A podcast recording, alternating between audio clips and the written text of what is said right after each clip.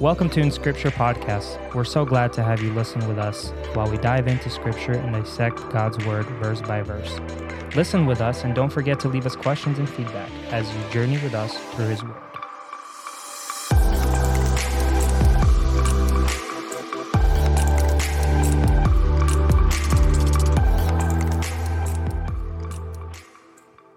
Question for everybody How do you go about people that they just come off, they rub off wrong on you? So sometimes it could be right away. Sometimes it takes a while for a person to really start changing and acting towards you in a way where it's really hard for you to love them. I know everybody has met that kind of person. Could be a coworker. Um, hopefully, it's not a family member. it's a little bit more difficult. Hopefully, But, it's not a podcast. Uh, hopefully, if it's it's not your in law, because that that's also difficult. But um, it, has there ever been a person that maybe something changed in that person's life to where they were different once, but now they are just becoming really uh, really hard for you to love. And Scripture teaches us to love and to love our neighbor. It doesn't give us guidelines of only love your neighbor this way or if they're this way it just says to love your neighbor and so um how, what do you how do you go about with a person that's just really difficult to love? He does everything possible to make you angry to make you frustrated to um, sometimes even set you up to where you could get in trouble. You can get in trouble in your career. Like if you in, if you meet that kind of person i think we should probably just go around uh, give maybe a personal experience obviously no names but like I have one and there was moments where I really, really wanted to react right away. Um, I think that's like the number one thing that always happens to me is like something happens. I know sometimes it's even premedit- premeditated by the person doing it. And so I'm really at that moment frustrated and angry and I really want to say something, but I know I shouldn't. And have you guys ever encountered that? And I'll go last, I guess. But have you ever encountered that? And if you have, how did you go about it? Because we always have to remember um, we are walking with Christ, right? We are in the light with Christ, just like we talked about earlier. Um, how do we go about having a relationship with a person who really makes it difficult for us? Um, I guess I'll start.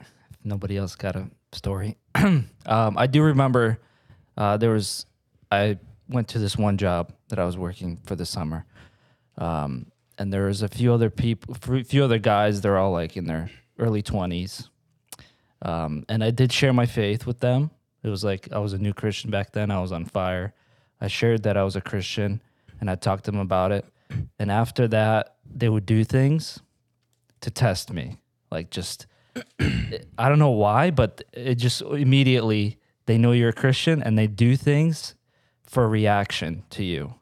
Like that you would react to them, almost like testing your faith or something. And there were situations they someone said something to me and I wanted to react, and then just something inside told me, just walk away.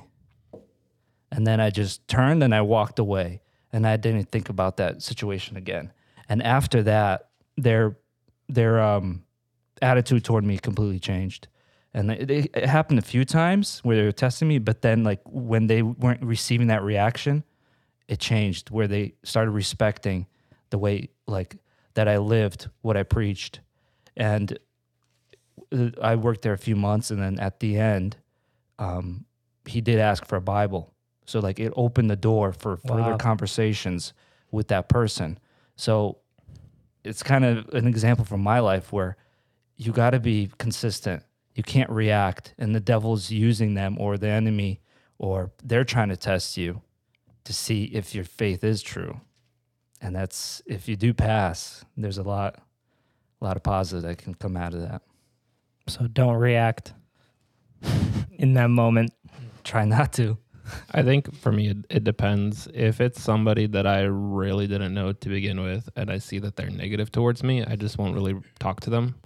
You know what I mean? At least for me. But if it was, I've had a few situations where there was someone that I knew, and then all of a sudden they started being a little bit more hostile towards me. And I'm the kind of person where I wear my emotions on my sleeve. So uh, you probably haven't seen it as much um, recently, but I'll say this: you're not the easiest guy to read. That's for sure.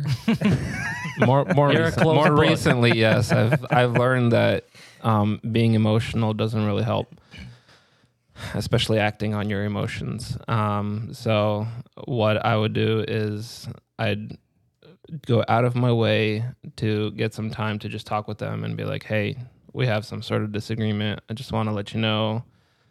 Um, everything's cool in mind. What's wrong with like, you know, just kind of have an open conversation, see if there's an open dialogue. And if they don't want to go for it, I'm at peace. I knew that I'd tried to at least kind of recover that relationship.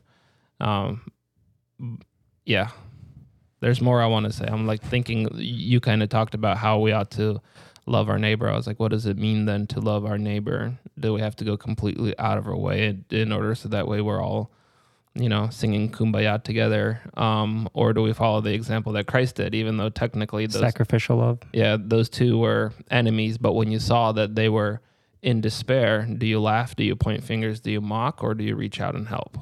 You know what I mean? So, Alex, you brought up specifically someone being antagonistic towards you. Mhm.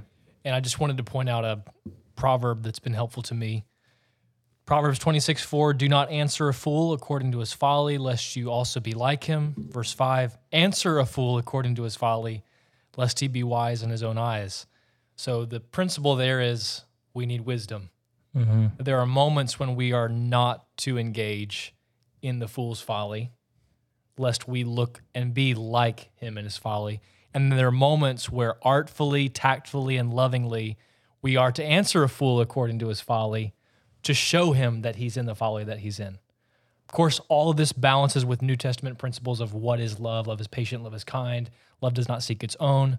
All of those things are true, but we need wisdom from God to know whether or not to interact with somebody in a way that would show them you're behaving foolishly or I'm not going to engage in that situation because foolishness is speaking for itself. I think Christ is the ultimate example of that. Yeah. Yeah. I was just even thinking um, how Christ reacted to the Pharisees, even though they were his enemies. As sometimes I see and I'm like, he's not really being fully loving towards them, but I think he's been the the way that he answers sometimes is either to guide them but also to test them. Um, for kind of like we talk about here, where if we see that um, our theology doesn't necessarily match uh, on certain topics, we'll poke holes and walk away. So that way, we'll, I'll I'll be like, "Hey, are you sure about this? Well, what about this passage? What about this passage?" And then just walk away, To and make then the person think. and then that person will think. And I think Christ did that too, because I was just reading when um, he was talking with Nicodemus in John three, and I'm like, wait, he um, became a believer, right? But then here we see the the way that he asks him questions. He's like, "You are a teacher of your people, and you don't even know this." It's like he's almost like mocking him, but he's not, because I think he's leading him on towards the greater truth. So kind of like what you said, at times you have to answer a, cool, a fool according to his, uh, which Folly. folly. I was gonna say follery, but that was Which that's seems almost which seems almost harder to do if you think about it than to not uh not per- participate in the person's foolishness. It's Would it e- not be? it's easier to ignore and walk away than to actually make the person yeah. realize he's a fool. Yeah. Yep. I think uh, I, I just remember why that example came to mind too about Christ as Pastor Jared was preaching on in, in Mark when the uh, Pharisees were trying to test him and they were saying, you know, should we pay taxes to Caesar?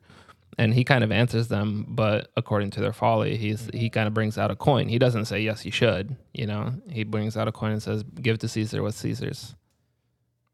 Mm-hmm. So you have to speak in riddles.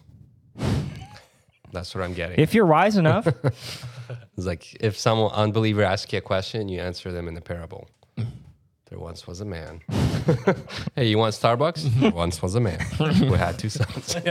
Try that next time. Let me tell you a story a long time ago. and then the guy will have so many questions and you just walk away. Folks, so many holes. I've listened to some sermons where I got left confused. I'm like, wait, what?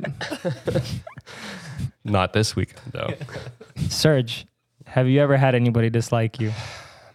That you you see that they dislike? I think there's probably been more people that I've disliked and probably disliked me because I consider myself not to brag or be boastful, but I think I've am easygoing kind of guy that gets along with everyone. Like I don't have beef with anyone that I know.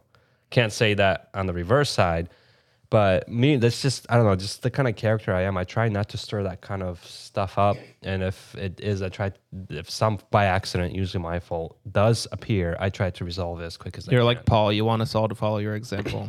Yeah, sure. um, interpret it as you will. You said that, not me. Um, so, but there's definitely been people in my life that I once was close with that looking at their recent life choices have made me be more distant from them.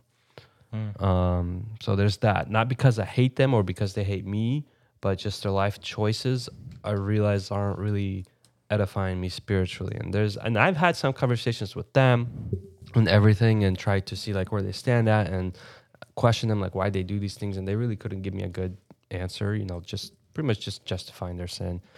And after doing that once, twice, I realized like, okay, there's I don't think there's much more I can do with this person and he's not really benefiting me spiritually, neither am I him. So we just kind of Yeah, I drifted. I would like I kind of I kind of my in my situation I only brought this up because I'm living through it, but I think it's a it's a very common thing. Um, I think there's a lot of us out there that encounter people that are just very hostile towards us, and sometimes it's for no reason. Sometimes because we are Christian.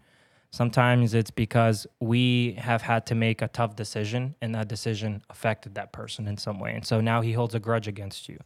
And so um, I think we all fall to those. Like my in my situation, the person is not Christian, and he and him not liking me is not because I'm Christian. It has nothing to do with that. Um, although that's what I'm assuming. I don't know the intention of his heart, but there's just been things that are happening behind my back that I am told by others, and it's affecting my you know performance at work and stuff. And so it's really difficult for me to like there's been moments where I caught the person in action and I and I and I was like I have every right to tell him how I feel like straight out but then I realized at the same time I am angry right now. And so something I, I might say something that I'll either later regret or that I'll have to explain for.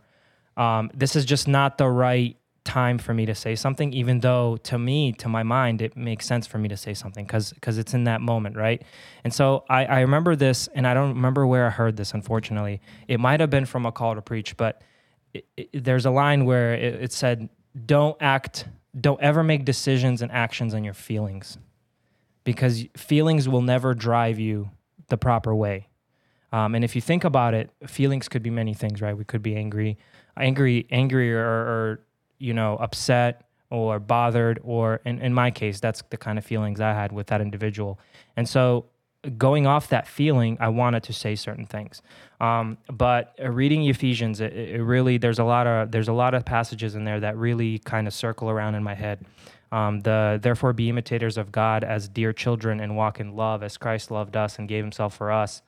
Um, we talked about that sacrificial love but at the same time be imitators of God as dear children. And if I consider myself an imitator of God uh, uh, as as a dear child, um, I obviously show that to that person and to everybody else around me. So even though at that moment I'm very upset, I have you know a lot of anger. I can't.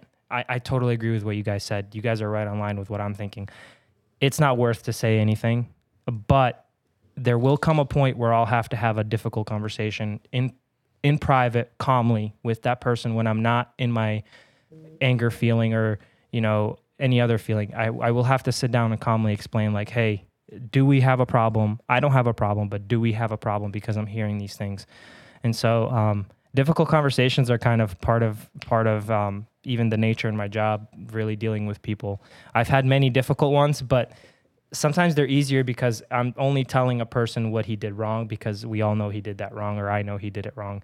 But it's never personal to where a, a person is against me. And so for me, that's a kind of a new uh, a new situation. So I kind of wanted to ask you guys, and I think that the answers we gave, and you know, even what we talk about, hopefully today, um, we can actually touch on this later in our passages. But it, it, it's really don't act in the moment. And if and if you are listening, and if you do did run into that, or you are going through that right now, it's never worth it to respond right then and there. Um, respond when you're not in your um, feeling that's current. So like if you're angry, if you're, you know, frustrated, just wait till it kind of boils down to where you have a clear mind and then respond, talk to that person. Because most of the time, it's really something small. It could also be something that person heard that's not even true, and he could be mad at you for it. So, um, I'm glad we went over that. That that really kind of uh, Put your heart assured at me. ease. assured me. I'll I'll be thinking of this conversation next time I'm frustrated. I'm sure it'll come sooner or later. You're welcome. Yeah. Anytime. Glad we could help. Maybe I should just open Ephesians and be like, hey, listen, buddy. Buddy. Let's have a Bible study. Let me read you verse one, chapter five. All right. What was that meme that I posted? You're made in the image of God, and so is the uh, The jerk. the The jerk other you're jerk. arguing with. Yeah. it's true. All right. Um, Ephesians chapter five is where we at. Alex already did a smooth transition for us uh, to get into it. Uh, I wouldn't call that smooth. It's a little bumpy. So he talked. It starts out talking about imitators of God, uh, his beloved children, and we talked a, a lot about sexual immorality um, about a couple weeks ago, and then we kind of transitioned, uh, the, continued that conversation a little more, going into like verses eight through fourteen. Walking in light. Yep, walking in light, fruitful works, revealing uh, the darkness and things of the darkness and what that looks like. And we kind of came to this very interesting verse, uh, which I think we could probably start off here and then continue on through verse 21. Uh, so we'll start out talking with verse 14, but let's maybe read it first. Um, was it 14, 13? I'll read it. Yep. Uh, Ephesians 5, verse 14. Therefore, he says, Awake you who sleep, arise from the dead, and Christ will give you light. You skipped the beginning of that verse, but I'll forgive you. What? Did I? For anything that becomes visible is light. Therefore, it Therefore, it says. says, What is the therefore? Oh, that conjunction, man. Conjunction. How could I? Forgive me, brother. But you're forgiven. Just walk away. Just walk away.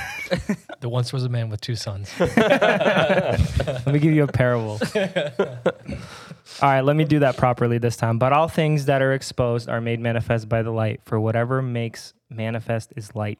Therefore, he says, Awake, you who sleep, arise from the dead, and Christ will give you light.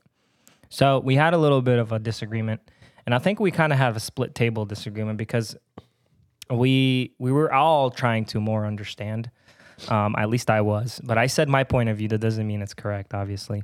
And so when we get to the passage of "Awake, you who sleep, and arise from the dead," um, I think the point that we stopped at is it talking about um, somebody who is in darkness or somebody who's not saved, or is it talking about a Christian that has now uh, fallen into a perpetual sleep in their spiritual life? And Perpetual sleep? No, I don't think it was perpetual sleep. It might be sin. That's that's what this discussion was. Is a, a Christian who we see that's Yeah. sinning.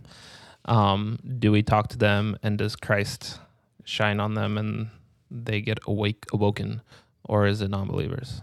And I think our split was kind of evenly. I, I was speaking from the fact that given these words, when you see awake, you who sleep and arise from the dead, it's talking about somebody who is completely dead. This time around, on a separate note, before we jump into that, I kind of realized the it's almost like a pun, but it's not. Um, where the, he quotes and says, "Christ will shine on you," and here we're talking about in the beginning of the verse it says, "For anything that becomes visible is light," hmm and then it talking about how being exposed by the light and that light is Christ. Mhm. That was just amazing. It's like it makes sense. Yeah. so Austin, hot take. What's your opinion? So I think it's referring to the condition of man prior to salvation and then regeneration and new life being given results in the light of our sins being exposed that we bring to Christ continually throughout life. So Ephesians 4, 5, and 6 are, as we've talked before, the imperatives that flow from the indicatives of chapters 1 through 3. So awake you who sleep, arise from the dead is speaking specifically, I think, of the condition prior to salvation. And in salvation, Christ gives us light, and that life, as you said, is Himself. So I don't think this is necessarily referring to a Christian who's gone back to sleep or is in any way dead in his sins, but this is speaking holistically of what happens when a, a sinner comes to Christ in faith. He is given new life, and that new life is experienced by continually bringing his sins to the light and repenting of those sins. Can I ask a question? Yes. How did you come to this conclusion? Is there anything within the immediate context that led you to believe that? Yes. So, but all things that are exposed are made manifest by the light, for whatever makes manifest is light. Therefore, he says.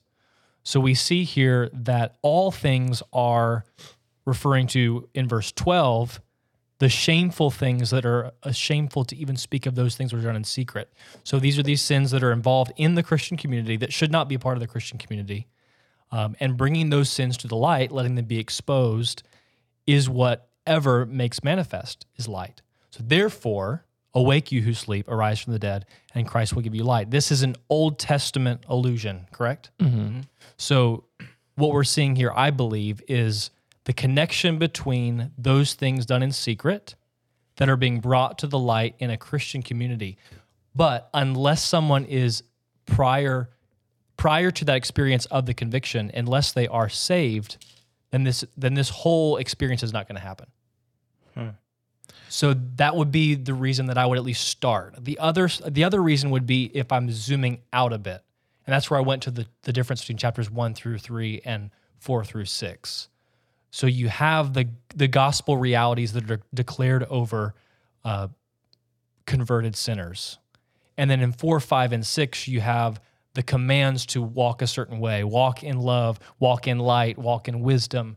Uh, instructions about marriage, instructions about the church, children, parents, uh, working. All of those things flow out of what's declared over converted sinners in Christ. So, especially when you compare that with the Isaiah passage of "Arise, shine, for your light has come," uh, all of that referring to Christ, as you said, I think would would show that this is the conversion of a sinner and the light of Christ, which is exposing sin in the life of that sinner. Do you disagree? Does anyone disagree? I have. I don't agree or disagree. I just don't know. Can I kind of explain my mindset? Yes. Chapter five, if you look, it we I wasn't here for uh, the first part um, when you guys were covering verses one through seven, but we kind of talked that it was talking about um, sexual sin, um, sexual immorality, and I think these are linked. But one thing that I kind of made made note is if we pay attention to the two different subjects that we're talking about is are we talking about Christians who are in sexual sin or are we talking about non-Christians? And then um, just point that out. Let me go through uh, here. Verse 5 Everyone who is sexually immoral or impure, or who is covetous, that is, an idolater, has no inheritance in the kingdom of Christ and God. Are we clear that that's a non believer? Yes. Yeah. Um, how do you say verse one? Therefore, be imitators of God as beloved children. Walk Mhm. in the love as Christ loved us. Hmm Is that referring to non-believers, or he's speaking to the church? He's speaking Walk to the in love. church. Yeah. He's speaking to the church to walk in love. So you're saying the verse here he pivots to those who are unbelievers. He goes back and forth talking about don't be like the unbelievers. Mhm. Don't be like who you used to be, but rather be like this. And he goes back and forth. Darkness. Yeah. Um, let me just kind of run through my mindset. Um, let no one deceive you with empty words, for because of these things, the wrath of God comes upon the sons of disobedience. We talked about this. This is unbelievers. Therefore, do not become partners with them. Who? The sons of disobedience. For at one time you were darkness, keyword, but now you are light in the Lord. So if if they were at darkness, but now they are light, can we say verse 14 awake o sleeper and arise from the dead and christ will shine on you. Christ shone on them. They were in darkness and then they were in light so they became born again. Um yeah. That's kind of like just going that going that um along that line. I think he's there's a continual talk about darkness and light and then verse 11 take no pri- take no part in the unfruitful works of darkness, but instead expose them. For it is shameful even to speak of the things that they do in secret, but when anything is exposed by the light, it becomes visible. So we thought maybe there was some sort of transition, not necessarily talking about like children of light and children of darkness, but Mhm. deeds of darkness. Mm-hmm. And would there be Christians in the church that would potentially be doing these kind of things? Yes. Mm-hmm. And so that I think that's where the kind of debate became. Well, yeah, obviously, if we see somebody in sin doing some sort of things, and we know that they're born again, we should call them out on it, and so we should expose them. Mm-hmm. Um, but I think this, if you look from the beginning of the chapter, there's this constant conversation about darkness and light, and then also there's a conversion from darkness to light, Right. like mentioned in verse uh, eight. Yeah, verse 8 is probably the most powerful point for that argument. So we agree, We agree. and we shall move on. Thank you. Serge, you were wrong. I Um, was. I, I've, I've, um, I think if you really read Isaiah, the context of the cross-reference passages, it makes more sense of what Austin said. And I think if you read the whole book of Isaiah, it will probably make even more sense. But yeah, I, I admit I thought it meant for talked about Christians, but I think, I think, like ninety-eight percent convinced that Austin was right. So works of Well- darkness. And yeah, but your point about a Christian seeing the light exposes sin is a valid point. hmm Or I guess we're referring not to the exposing sin, but the sleeper and the dead part Mm. is is what I guess tripped us up a little bit more. If that's specifically talking about a Christian or a Right. non-regenerate person. Because, like you said, it is a biblical truth. Mm. I don't know if that's necessarily exactly what the author's talking about right now at this point, but it is a biblical truth that when we see a brother sinning, we should expose the sin so that way they can come to Christ. And this kind of makes sense if you look at it from that context. But from what he's writing, I think it's But I guess believers versus we would have to ask like that person that is sinning, our brother, supposedly. Yeah. We know is at least we know repented and got baptized, Mhm. and they're sinning. Are they dead at that point or sleeping? That's No, a I- salvation question. I think this It's this point asking there for is it. to show you that you are supposed to expose these things.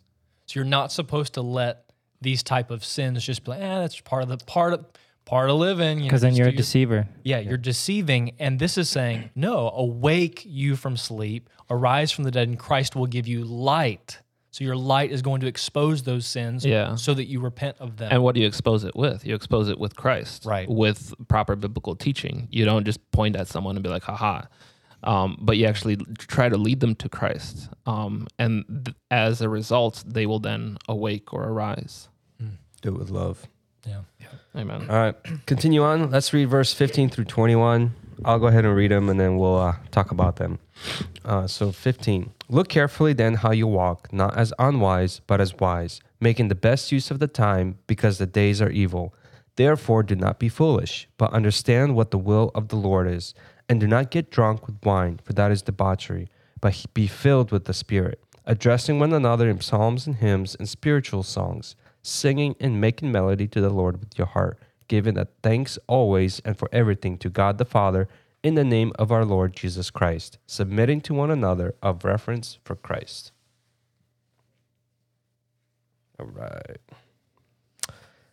Room full of talkers. Uh, I'm trying to process everything. I, I'm just, read. okay, we can go word for word. No, let's go verse by verse. Look carefully. So a Christian. Look. So obviously, it's talking to Christians. So we ought to be observing ourselves, right? Christians should, should be inspecting themselves.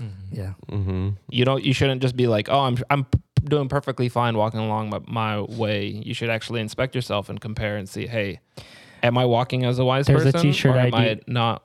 There's a T-shirt idea I was thinking of to go what you just said. Should wear a T-shirt says uh, "Fruit Inspector." You know, like inspect other Christians' fruits. That could be interpreted many different ways. But then, uh, as as I was like thinking that, I'm like, yeah, that probably would Make sure there's a cross on there somewhere on there. Yeah, but um, but to go along your point, uh, how do we how do we um, so see that you walk uh, circumspectly is my word, but we could go with uh, accurately or precisely, right, or with great care or whatnot. But if you if you see then that you walk, and if you are paying attention to that, I I think that if you do pay attention to others, that's what you're doing. You're you're seeing by a Christian's fruits is how you're telling whether he's um, uh, walking with the Lord or not. Right?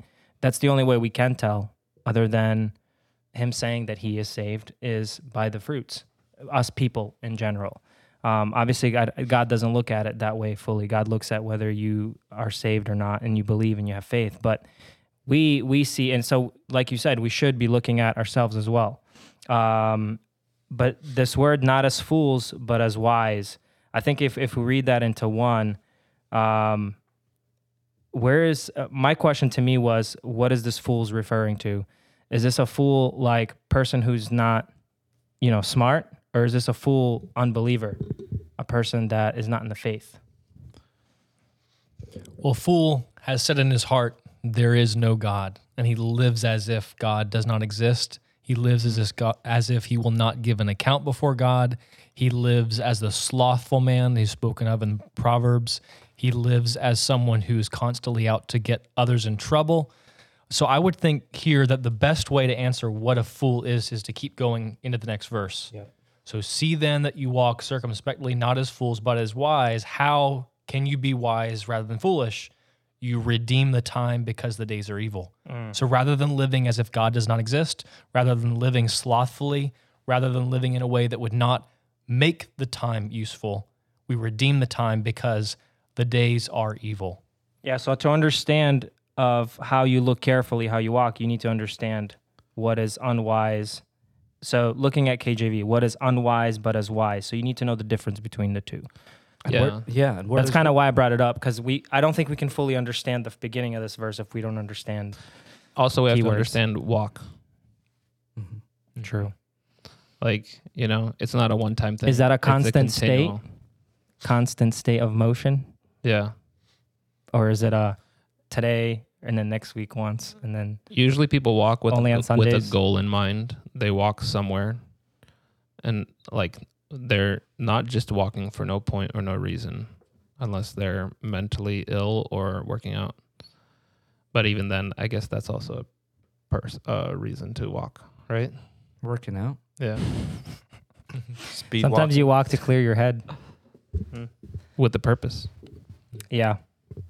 So look carefully on how you walk, not as unwise, but as the wise. So making how do you? Where do you get wisdom? That's the question. If you're unwise, how do you become wise? In this context, Verse 17. redeeming the time?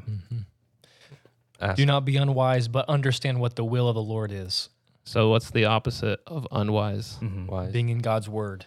Understanding what his will is. Yep. Mhm. Yeah. Because it's like even earlier, that's something that we read in verse 10 and try to discern what is pleasing to the Lord. Um, it's a continual conversation he's having here. Yeah, I think there, there's a lot of stuff that kind of goes into under that umbrella Mhm. of you know being wise, right? If you read like Romans 12, right, Paul talks about having your mind being transformed by the Holy Spirit, right? Living, uh, your body is a living sacrifice, so kind of you, all of that's supposed to be shown by your actions that will glorify God. If you read James, if you guys remember James chapter one, if any of you lacks wisdom, ask it faithfully Yeah. without doubting. Um, obviously, we know in other passages of scripture says wisdom comes from God. So there's wisdom of the Lord, and can we even say that there's wisdom from the world or not? Sure. Because we kind of hear that like there's peace that comes from the Lord, and there's peace that comes from the world, and then there's wisdom that Would comes you from say God, and there's wisdom is discernment, in a way? In a way, I, when I forget who it was that said it, but all truth is God's truth. So truth belongs to God. Mhm. So if there is such a thing as truth outside of Scripture in the natural way that God has created the world, that truth also belongs to God. So it's not as if there's a bifurcation between what God has and what the world has. God owns it all, and anything that is true belongs to Him. This book is revealed to us so that we would know God and know how to live as a redeemed individual in this life. So, all the things that we need to know for life and godliness are in this book. And yet, God has also given us natural wisdom as well to understand science and other things that we can learn in the world. But your original question was about what? Wisdom Um, the if, world. if there's such a thing, uh, wisdom from God and wisdom from the world. I would say all wisdom comes from God. The question would more so be the wisdom from the word and the wisdom from his natural revelation from, from the world. he said world. From the world in general. yeah. Is there such a thing? Yeah. What do you mean by from the There world? is, but Well, I mean, like, Worldly wisdom. yeah, like worldly wisdom. I guess you could say, th- is there, can we actually say that the world has wisdom to offer that won't glorify God? Or is that just smartness, intelligence, or I don't know what you call it? Well, yeah, I'm trying to I'm trying to make a differentiation, but because there is such a thing as worldly wisdom that is not truly wise in the eyes of God. Okay. And then there is actual wisdom that's also found in scripture that's evidenced in the world. Mm-hmm. So someone who may not have read all the proverbs kindly deals with the conflict in the workplace in a way that a soft answer turns away wrath, but he's never read that verse. And so I wouldn't say that wisdom came from the world at large, but it came from the image of God in man, comes from our interactions with culture. one another. Yeah, cul- the way cultural cultures interact. Mm-hmm. But all wisdom, all truth is God's truth. But there's a way of living your life in the world that the world views as wise that is not wise in God's eyes. Does that make sense? Yeah, that makes sense. Yeah, just because it, and the world's view on wisdom is mostly logical, Academic. academic, scientific, scientific, Mathematic. method. Um, and so I think a good example is First Corinthians 17. For Christ did not send me to baptize, but to preach the gospel, and not with words of eloquent wisdom, lest the cross of Christ be emptied of its power. So, actually, using the words of wisdom would empty the cross of its power, because he says in verse 18, For the word of the cross is folly to those who are perishing, but to us who are being saved, it is the power of God. For it is written, I will destroy the wisdom of the wise, and the discernment of the discerning I will thwart. Where is the one who is wise? Where is the scribe? Where is the debater of the sage? Has not God made foolish the wisdom of the world? For since in the wisdom of God the world did not know God through wisdom, it pleased God through the folly of what we preach to save those who believe. And then he goes on and on. So there is wisdom of the world. Corinthians, yeah. Yeah. But it, it doesn't match with God's wisdom. Um, I like you just read from Corinthians. It says you you touched on this actually. So 16 and 17. If we take a good look at this, redeeming the time, because the days are evil, and then therefore do not be unwise, but understand what is the will of the Lord. So the, is the will of the Lord have a connection to redeeming the time? Basically explaining what we should be doing. And so when we see redeeming the time, does that mean we should be spending all the time we have uh, or as much time as we can to fulfill the will of the Lord? Is that what it means? Or does it mean just be smart with your time? Does he give a proper example in the following verses? This is why Ephesians is hard to study because you can't So I focus can't on go one with verse Mark. too much. Mm-hmm. You got to read the, whole- passage. Any anything you ask, Mark's gonna go either one verse ahead Or or, ten verses back. Well, I agree, but yeah. I'm, Well- the the question is in verse 18 is the and like a different topic altogether and he's like and on a separate topic or is he actually connecting the two? And if he is do you think that would be a good example of doing something that is foolish and then doing something that is uh, more redeeming of the time?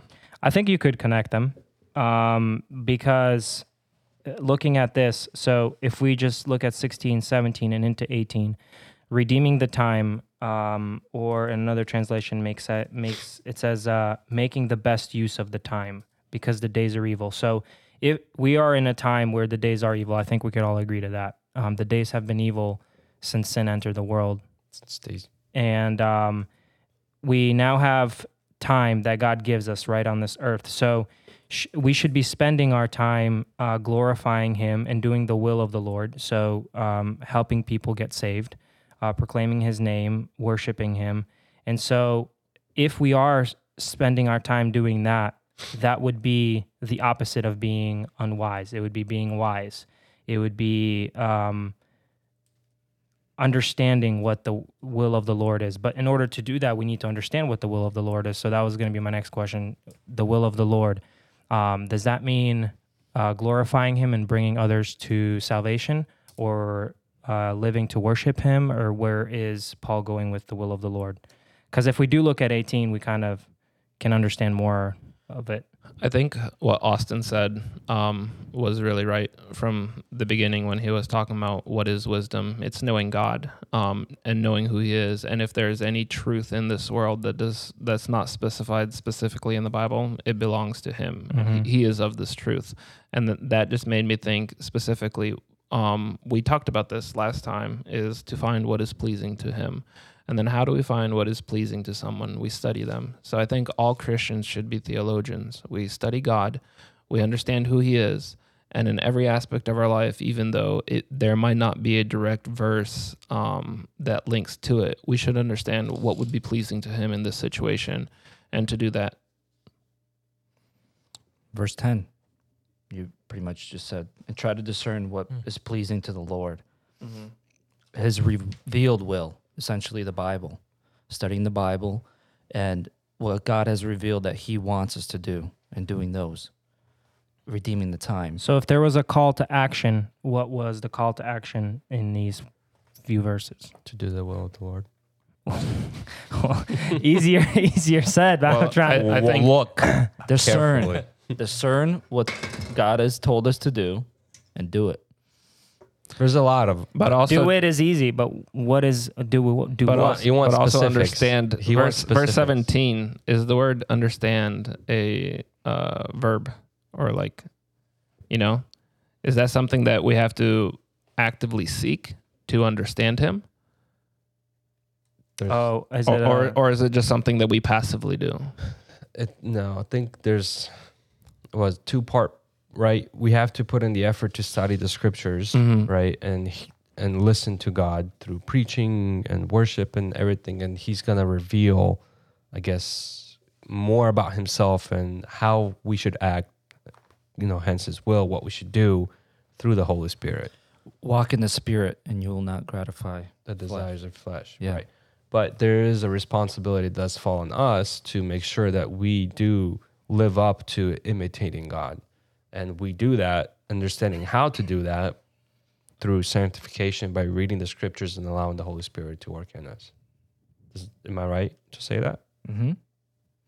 Therefore, and not be foolish. yeah 17. Hmm. Austin's very quiet.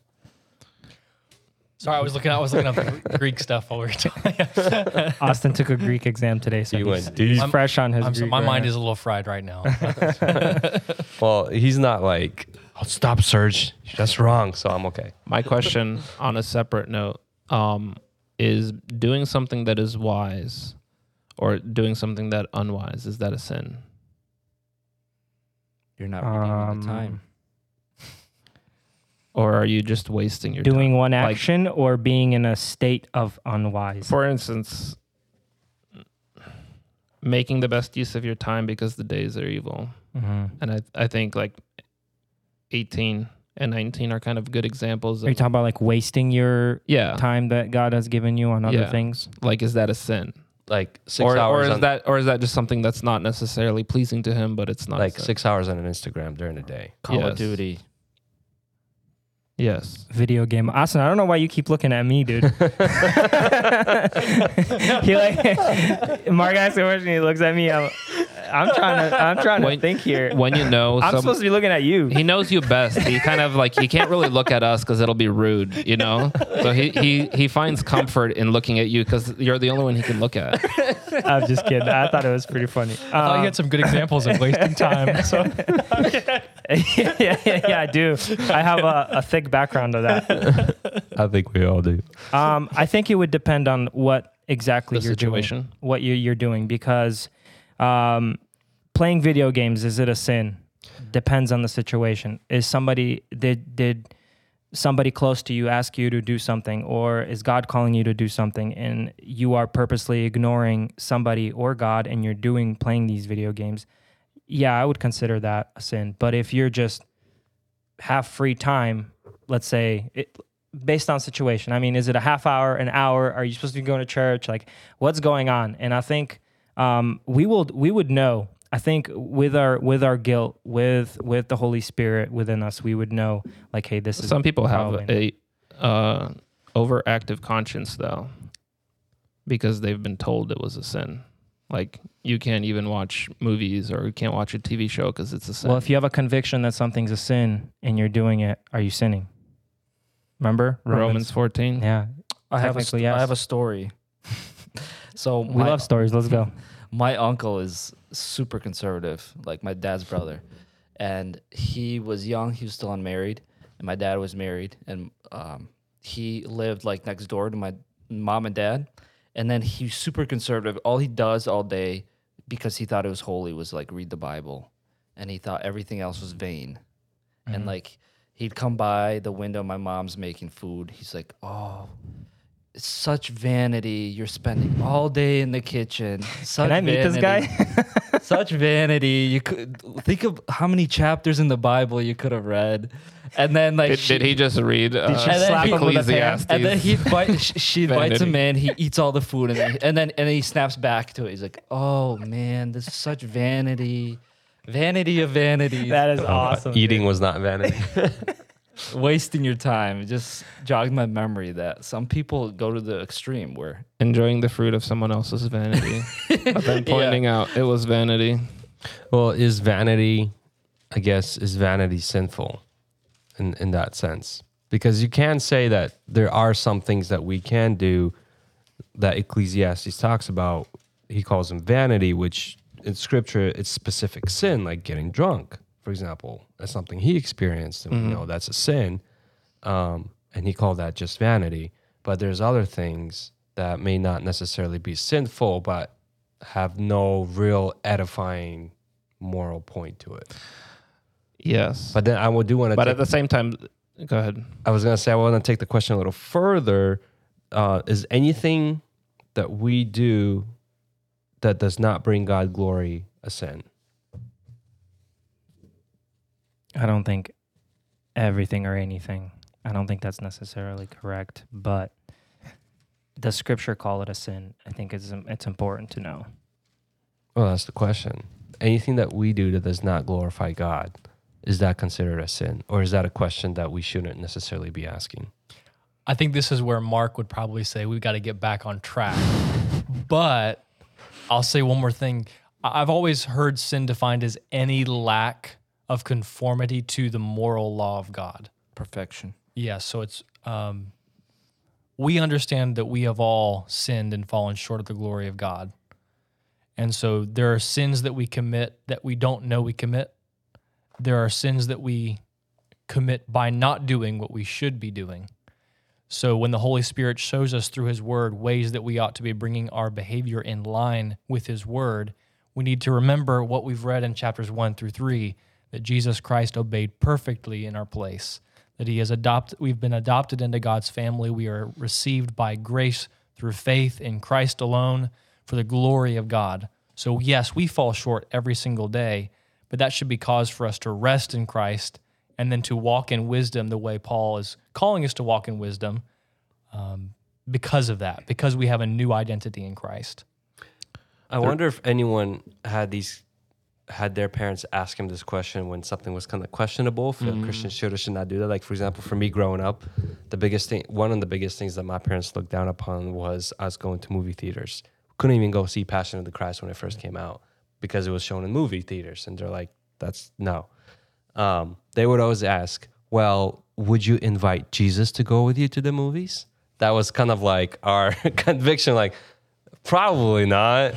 You know, like, would you invite Jesus to play COD or something else or spend six hours on Instagram with you or whatever the fact may be? That was like always our. I don't think that's like a correct question. I don't think so either, but that's But like I- something I, that. think it's especially when you it's not a consider- correct, correct question, but I think we've all experienced it. Yeah, Um, and Austin, this is why we kind of bring up these things is because we we know when we know we have these like this is going through all of our heads. I don't know if it's our background, maybe not, maybe, um, but I think this is a question that people encounter, especially teens encounter probably daily. and so they might encounter this from their parents they might encounter this. So when we do when we do talk about like verses 16 17 make the best of time because the days are evil. Um i think i think we should th- we should always try to focus to do the will of the lord Mhm. to be imitators of god Yeah. of christ and So, so, if we were to conclude like spending six hours on Instagram in one sitting on a day, Not isn't healthy. necessarily sinful, but it's definitely not healthy, not physically, not spiritually. Not wise. Yeah, that's Yeah. not Even the worldly view. It's not wise. Yeah. Uh, The reason why I think that's an example, but there's also, I think, a few different examples that I just wanted to bring up if we can. And um, I think the reason why I say this is I find that there has been a yoke placed upon me when I was younger, um, specifically about not doing certain things and saying that that is a sin. When looking at this passage, I think maybe it was unwise for me to do, but it was not necessarily a sin. Um, and sometimes I think this burden gets put on so extremely where it would actually be contradictory to God's word. I've um, seen and heard of pastors or missionaries who would not spend time with their families, with their kids, you know, when that's your calling, that's your first calling as a as a husband, as a father to spend time, but they would rather be out there doing missionary work. Um, for me, I'm like, you know, I'd rather spend time with my wife, with my child. I'd rather stay home with them. It's kind of like you think, well, we're not necessarily maybe reading the Bible together at this moment. We're outside enjoying the weather, we're having a nice conversation, and we're walking. Um, I think that is glorifying God in our relationship. Like, you guys see what I'm saying? yeah Mm-hmm. Do you? I don't know. I agree.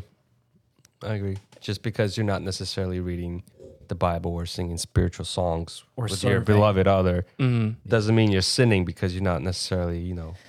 Just think Yeah, of vlad's I uncle next time Yeah. He's Oh, the vanity, vanity He's the vanities. Well, every good gift and every perfect gift is from above and comes down from the Father of lights, with whom there is no variation or shadow of turning. Um, We have good gifts to enjoy in this life, and uh, spiritual gifts that we enjoy, physical gifts that we enjoy. God has created us to enjoy Him forever, as John Piper famously says. So we enjoy Him by glorifying Him, and we glorify Him by receiving the grace that He's given us in Christ Jesus and living that out. They're not. We're not going to be reading Scripture twenty four seven. He's called us to be faithful um, as, as men on this podcast, husbands, fathers. Uh, to fulfill the will of God means going to work for us. And if we're at work, we're not able to simultaneously read God's word. And so, the, well, unless you're a pastor and yeah, then, then you're doing that. But You're lucky. yeah, yeah, yeah. there, there are things that God has called us to enjoy and given us that are a part of life uh, that we can enjoy together as long as they are not in violation of a specific biblical command. Yeah. Sorry for going off on that tangent. I know it's not necessarily in the context of the passage, but it is relevant Yeah. I, tr- I sometimes I catch myself thinking, how would I view that? Like God is our Father, right? He loves us. He's created this world for us, and He wants all the best for us. Mm-hmm. And like, if I look at my children, I want to provide everything I can for them so they have a happy life, you know. And God, I don't think He sits up there. He's just like, follow that. You need to be perfect. I think God, in His love, He provides for us to relax, have a enjoy nature, enjoy the beauty that he's created. And there's a place for that. There's a place of dedication, service, ministry. There's a time and place for that and we should take that very seriously, but we should also unplug and enjoy what God has created, our families and everything that we have. Agreed. Um, can we get Can I- into eighteen nineteen? Because that'll actually back up everything we've just said. Um, and actually be- help us understand better what the will of the Lord is. It's almost like a whole podcast. I had a story, but I'll share it maybe afterwards. It might fit in even better. Okay.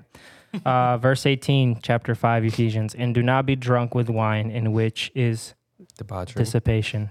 Oh, sorry. You have but be cool filled with the Spirit, speaking to one another in psalms, hymns, and spiritual songs, singing and making melody in your heart to the Lord. You're just trying to catch us off guard. You'd have like, you know how in the translation there's like multiple uh, in the Greek translation there's multiple definitions for Yeah, it. You yep. just pick a bunch of different synonyms, come up with your own translation. You guys are all on debauchery, and I'm like, I'm gonna purposely take a pause at What that are you word. reading? KJV?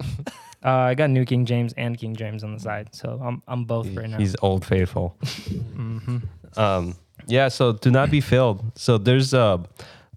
but Uh, be filled. it seems like they it's like extreme opposites almost, right? There's be filled with the spirit and then be filled with wine. And I I assume well, it says do not get drunk, which I, I assume everyone else translation says that too, right? Mm-hmm. So to get drunk, you obviously have to have an excess of this substance, uh, right? Tolerance levels aside. specifically, if you're talking about alcoholic drink, right? To be drunk with wine, Right. That's the example that he's bringing. Yeah, and so it's like extreme exa- extreme diff- extreme opposite polar ends because one or the other is gonna cause you to kind of do certain things, right? If you're filled with the Spirit, you're gonna do these things of addressing one another in psalms, hymns, building each other up, supporting each other, right? Um, go going as far as verse 21, submitting to one another, um, giving thanks to the Lord. But if you are filled with wine, it's probably going to take you back to what we've been talking about in the first half of chapter 5 doing all those things of darkness and being secretive and doing things that are, shouldn't even be named among the saints and not being imitators of god Can we give a, a small historical background also on why Paul says do not be To the drunk with wine Mhm. to the Ephesians? So um, this is a community study I did, but uh, there's some notes in here. It says Paul Paul is here speaking especially about the drunken drunken orgies commonly associated with many pagan worship ceremonies of that day. Um, they were supposed to induce some type of um, ecstatic communion with the deities. So um, I think the re- there's a reason Paul brings this up in the way that he does. Is if we look at that practice, if this was actual, right, in in history, um, and we do look at that practice, uh, it, it makes sense because people are trying to get drunk in order to be in a different state of mind, right? As worship As worship to their false gods. to make a connection. Yeah. But Paul Paul in here says in which is dissipation or debauchery. Um, What does that mean?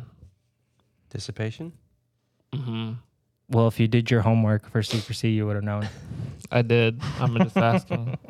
Superfluous ex- excess I just I found Defines excess as, as uh, of, Excess of, is what- of great extent of uh, maximum quality. quality. Man, that makes it so much easier. clear as mud. Austin said I could get drunk. It was of great quality. it's a positive thing, right? I actually know it says here, do not be drunk. Oh, Um, so there is obviously there's also passages from scripture that talk about why being drunk, the state of being drunk, is a sin.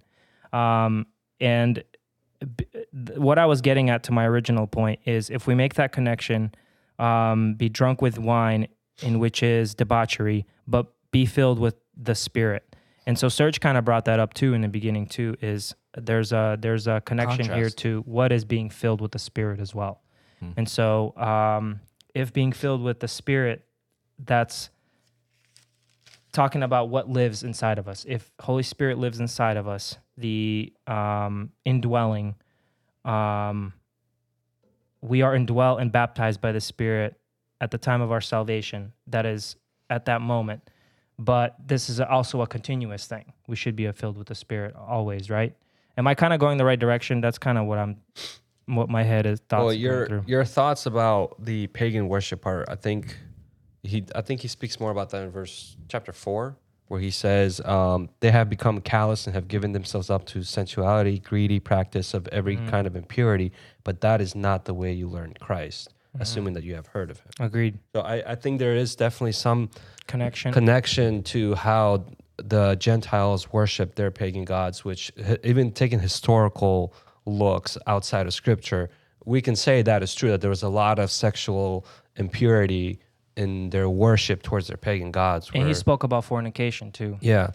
Um, I, I don't know if we can make that connection here. I, I don't I don't know. It's immediately relevant to the It is audience relevant. he is speaking. I think it is relevant. I And I think. well, yeah. Go ahead. and and he's bringing up this examples that they can all relate to and then he brings that contrast do not be drunk with wine what is common practice in that time but be filled with the spirit don't find your joy in drink in in getting drunk and that's not joy this is what you Or is be it don't find your connection in being drunk with wine? Does this say drink?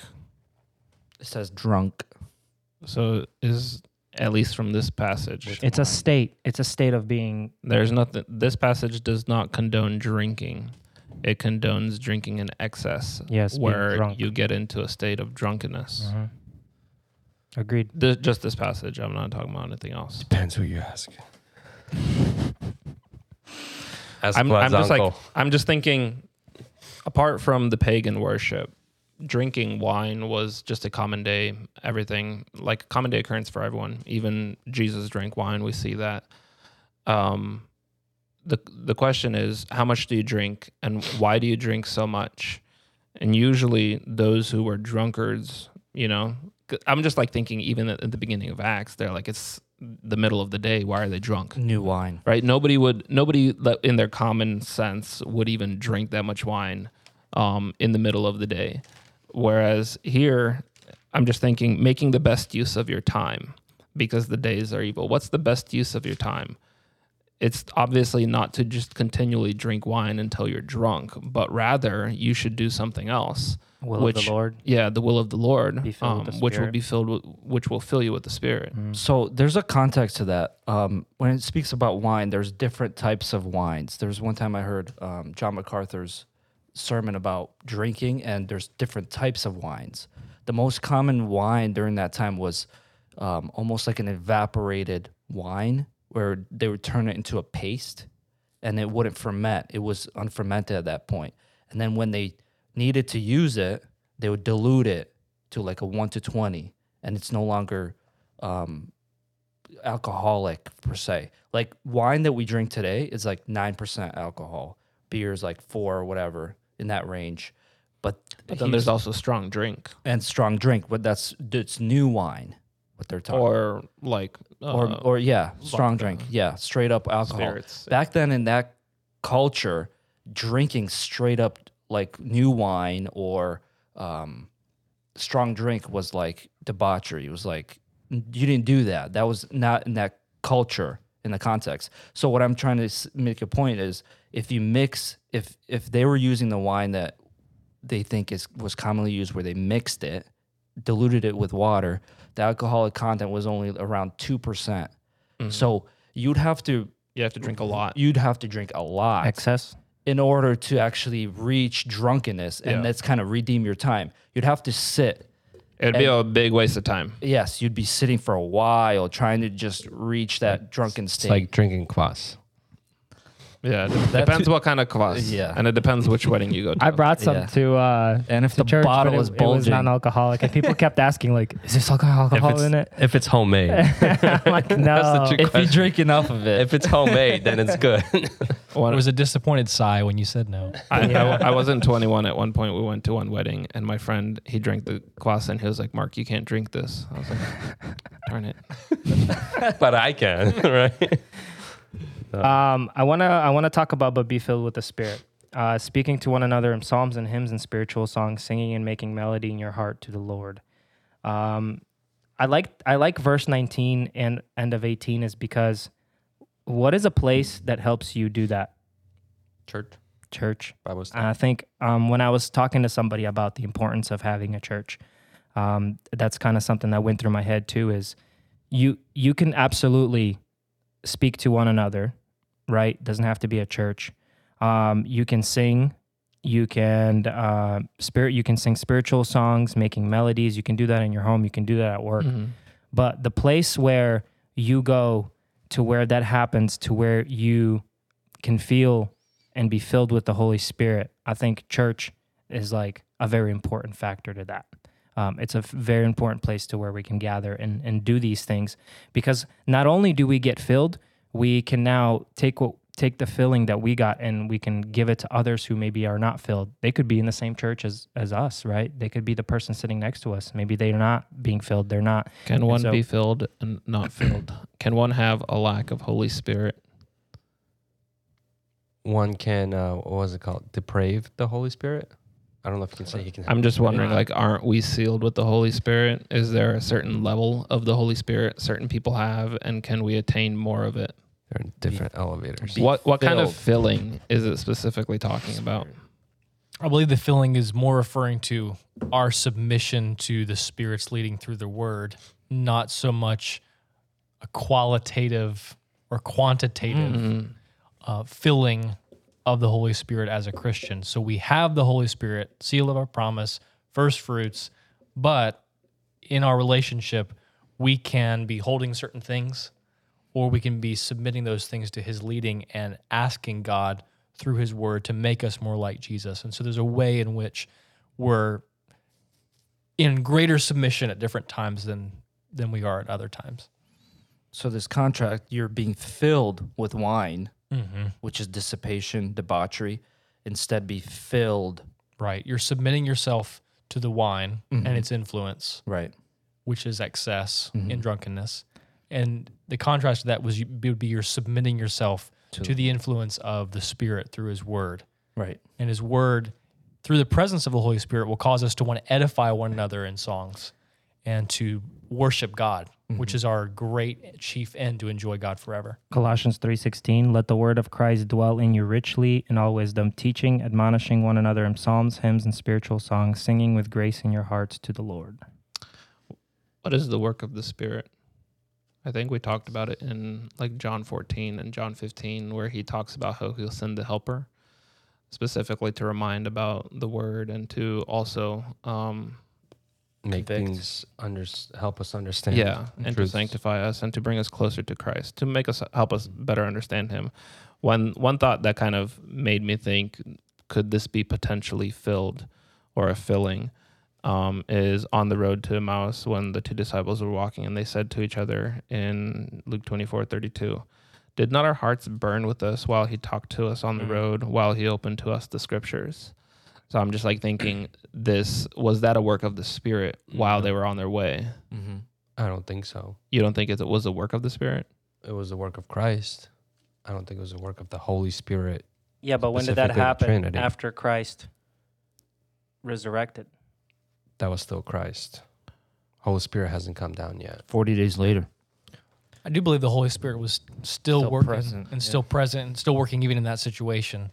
Um, yeah, that's all I was going to say. Because you have to think three. You have to think three in one always. I know. The, There's the, no. the s- Holy Spirit's also called the Spirit of Christ, Mhm. um, because it's from Him. He's the one who sent Him. Saul got filled with the Holy Spirit too. That's after the Pentecost. Saul. In the Old Testament. That's different. Let's disregard I, that. want, I didn't want to step into that one. Let's That's just the first thing that came to my head. That was different. Just walk away. It also says he was filled with the Holy Spirit when he was chasing David and he became naked and started worshiping God. Mm. If you remember that. Okay, moving on. I'll have a don't conversation. with you. don't add later. that to your liturgy next Sunday. You want to pick fights? Don't start fights, Skip. no, I was just, I was just, uh, you know, I probably won't put finish it stuff out there. um, let's move on. Um, so I definitely agree that having a church is definitely a call, a s- biblical, godly call for us to be a part of. Fellowship with believers, Yes. not necessarily just your local church, but if you're visiting somewhere else, that's something that you should desire rather than, you know, wasting your time in excess. If you can find a group of believers where you are temporarily staying and spend time with them in fellowship, Yeah, fellowship, that's making the best use. of it. yeah, you'll be, yeah. Question The works mentioned in verses 19 through 21, are those the byproduct of the filling, or is that how we get filled? But be filled with the Spirit, comma, then the following actions. So that sounds more of a byproduct. but speaking is a participle. So you be filled speaking. So I think you might be right there. I think being filled with the Spirit is in some way also submitting ourselves to the, the obedience that we're called to here. So speak even if you don't feel like speaking to one another in psalms, hymns, and spiritual songs. Do it anyway, singing and making melody in your heart to the Lord, giving thanks always for all things to God, Father, in the name of the Lord Jesus Christ. So my question then is like if if this is a byproduct, how do we get filled? If it's if if this in and of itself, I think when we are filled, doxology comes natural, Yes. the worship of God. Um, but how are we filled? Natural is, is a difficult word because there is always that war within us, isn't there? Like there are some mm. Sunday mornings where you walk into church and the flesh does not feel like mm-hmm. singing loudly or making melody in your heart to the Lord. The- flesh feels like falling It's asleep. at war. it's at war with you. So I think from the context, the best way to be filled with the Spirit is to fight against the flesh by submitting ourselves to the Word of God. And the Word of God tells us in this passage speak one to another in psalms, hymns, and spiritual songs, sing and make melody in your heart to the Lord. Give thanks always to all things to God and the Father in the name of our Lord Jesus Christ, and then submit to one another in the fear of God.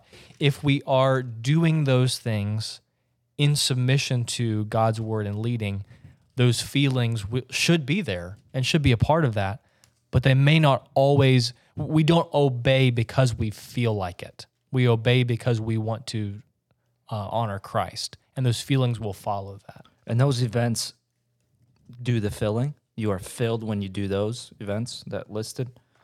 Well, again, I want to go. It's, it's so tough because when we're talking about filling, uh, we're, we're talking about submitting ourselves to the Holy Spirit's work in our lives. And so the answer it's a, it's a byproduct of these things. The- The filling, the speaking, and the singing, and the making melody, and the giving thanks are all byproducts of being filled with the Spirit, and they are simultaneously Filling us. filling us. So, so it's it's like Yeah. it's not one or the other. both. It's both Yes.